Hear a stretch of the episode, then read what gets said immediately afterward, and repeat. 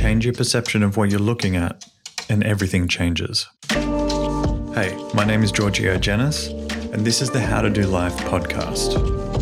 If you've ever felt that no matter what you try, something is missing, then you're in the right place. My aim with this podcast is to begin filling in those blanks for you. So open your mind and get ready, because I'm about to show you an entirely different way to look at your life. And once you've seen it, you can't unsee it. So let's get started.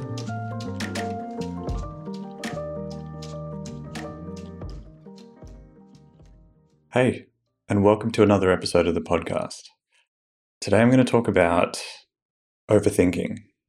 This is actually an issue that I've been getting a lot of questions about and seeking some guidance on. I've been getting a lot of messages being sent in saying, How do I deal with constantly overthinking? How do I deal with rumination? How do I deal with obsessively thinking over one problem or one situation over and over again? I just can't seem to stop thinking about it. So I thought it might be valuable for me to address it in an episode. Now, the thing with overthinking is it's actually providing a lot of value. We don't necessarily think about it, but like all things in life, there's value to be extracted from what we're experiencing. The challenge with overthinking is that people are looking at it as if it's a problem and it's something that we should stop. Like our mind is stuck in a loop that we can't break out of.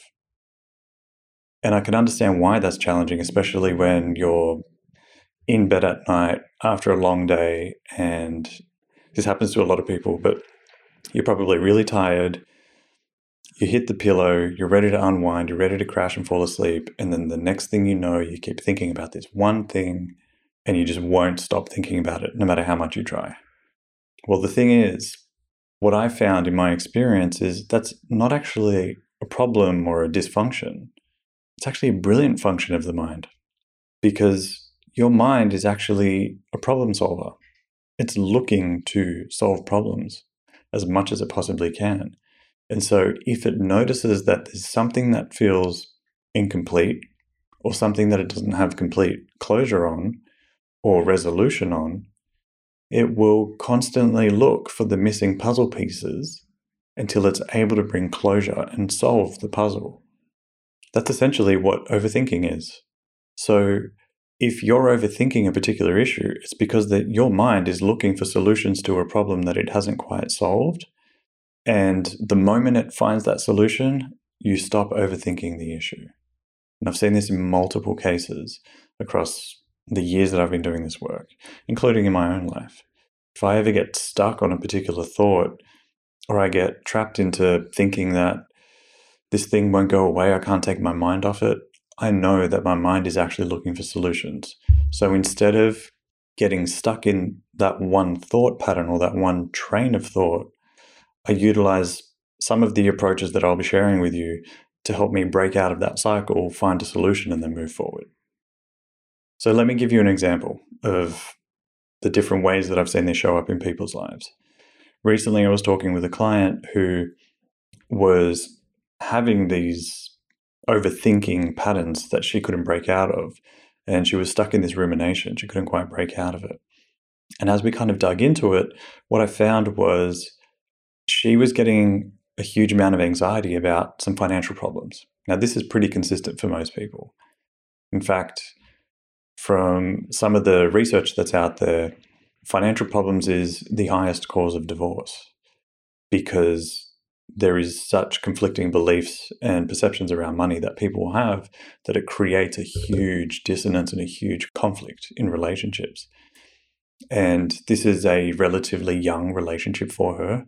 I think it was only a year and a half in or two years in, and wrestling with these feelings around some financial challenge. Now, the problem was her partner came into the relationship with a whole bunch of financial issues debt that he had accumulated, um, by trying to help some people and basically struggling with this debt that was hanging over him that required paying back. Now, because of this debt that was required to be paid back and it was taken up with major financial institutions and banks, it was all legitimate debt. And because of that, it was affecting his credit score. Now, she has these plans to buy a property. And she's worried that he won't be able to be a co-signer on the mortgage because of this financial debt that he's struggling to pay down.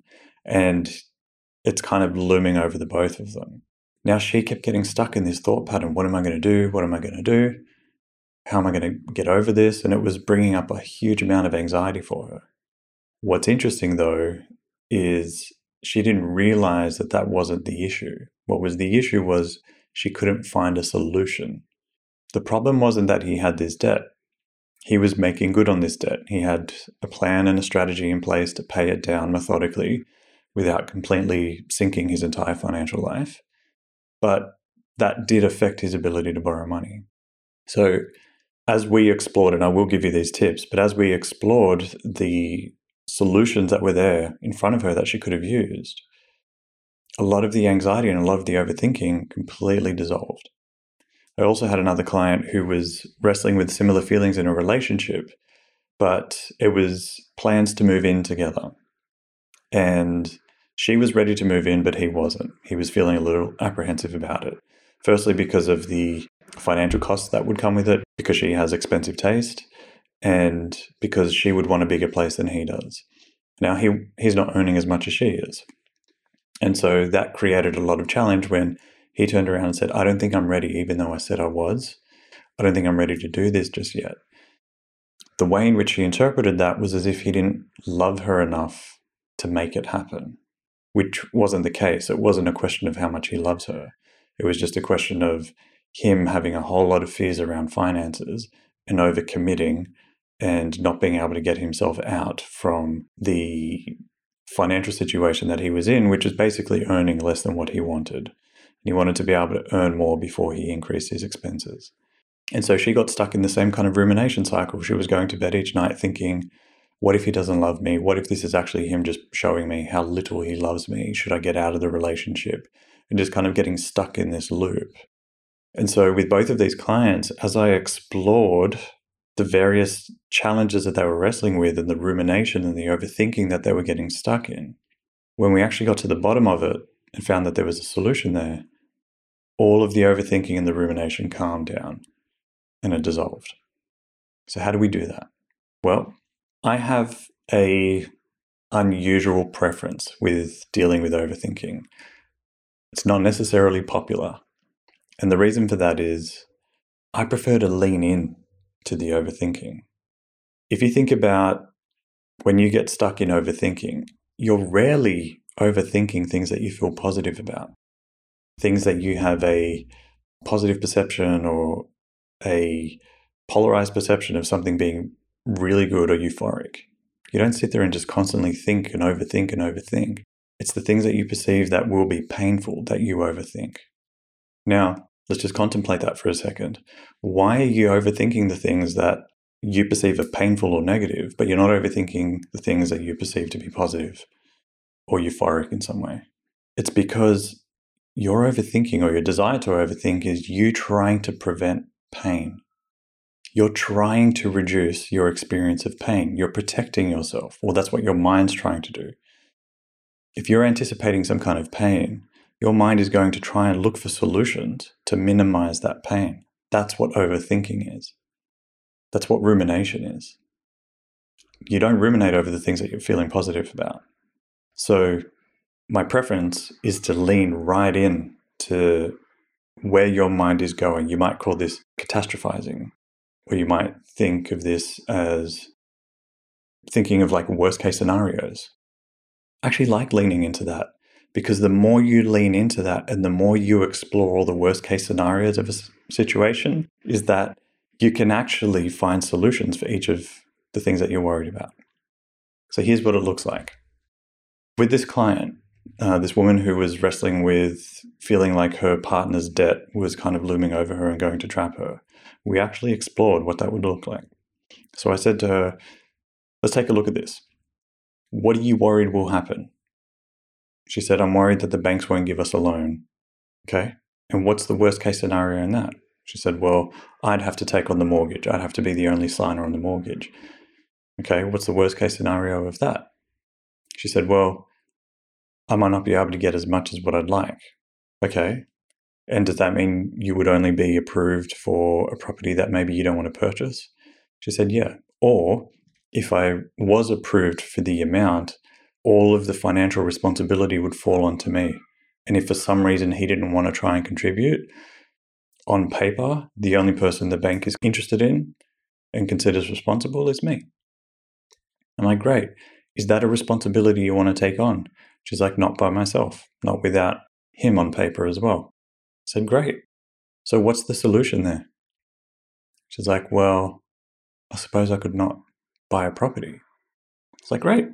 Let's look at that. She's like, but I want to get into the property market, especially here in Australia at the moment. The property market's booming, it's going crazy.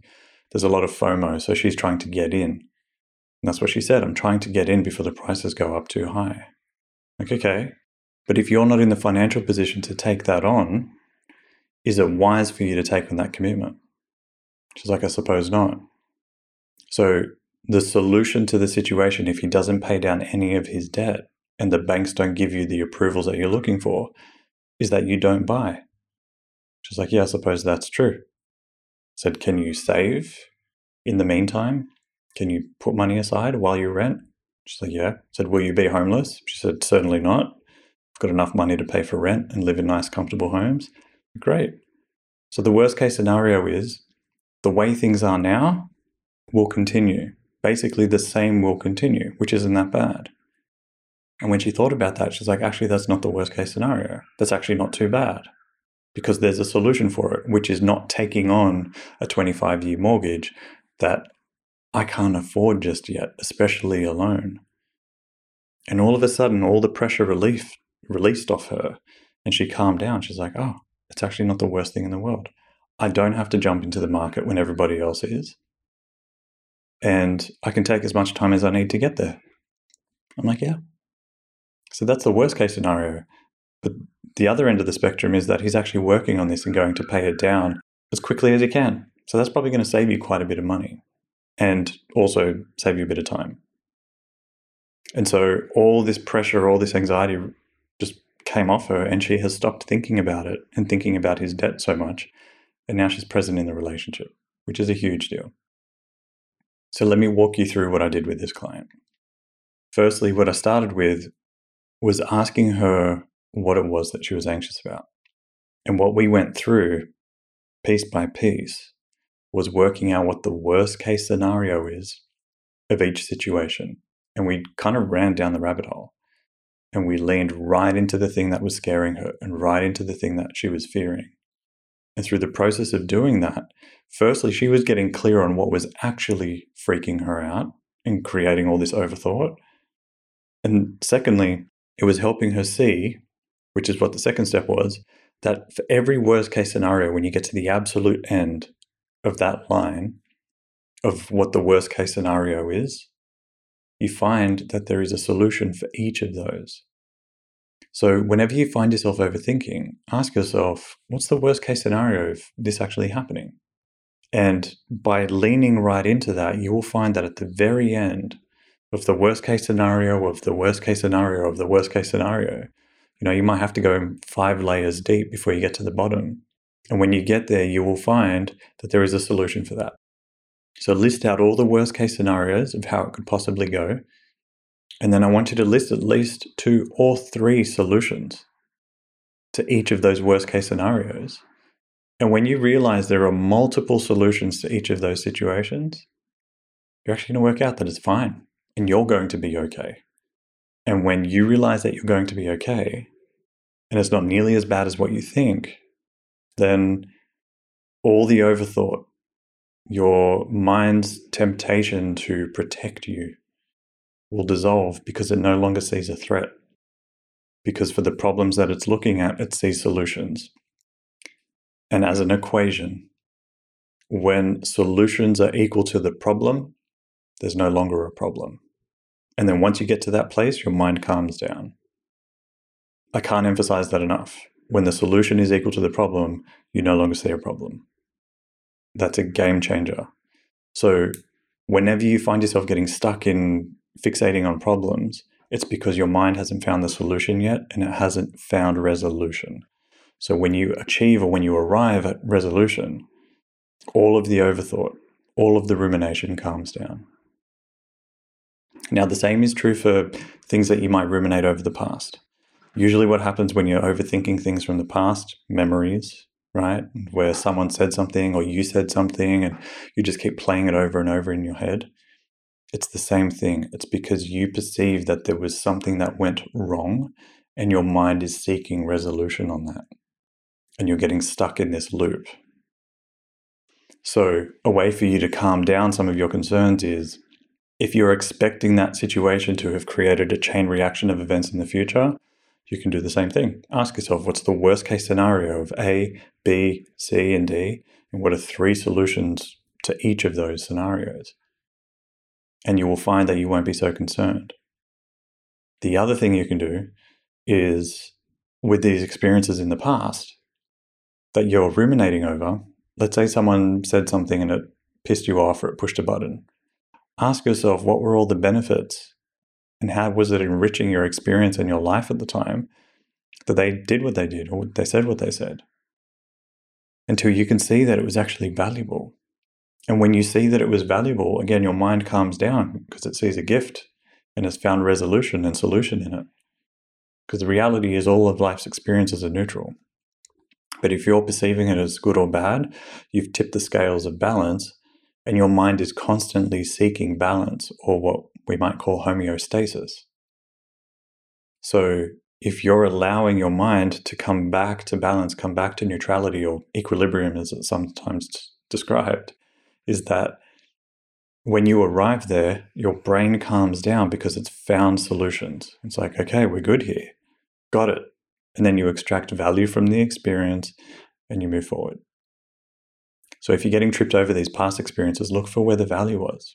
Ask yourself how it was helping you. And if you perceive, if you're ruminating over something that you've done to somebody else, do the same thing. How, how is that a benefit to them? How are you helping them if you're wrestling with some kind of guilt? That will help alleviate some of the guilt, which I will also get into in a future episode. And also, I refer to guilt in my book, How to Do Life. If you haven't purchased a copy, little plug, make sure you go and grab a copy of it. There's a whole chapter dedicated to guilt and dealing with it. But the point here is that the more you seek solutions in these scenarios that you're fixated on problems, you will actually calm the mind down and your overthinking will calm down. The overthinking is not a problem. It's a check engine light saying, hey, you're stuck. All you see is a problem and it's looking for solution. No matter how much you try to shut down the overthinking, it will not work. In fact, it just makes it feel worse. So grab a pen and paper or grab your notebook or your phone and start typing out all the various solutions to the different problems that you see in that scenario. And you will find it would all calm down. Your mind will come to ease and you'll be able to move forward with your life. So, with that, I hope this was helpful. I hope this episode was helpful, giving you some insight onto how to deal with overthinking and rumination. And uh, make sure you're subscribed to wherever you're listening or watching this podcast. And um, thanks for listening. And I'll see you in the next episode.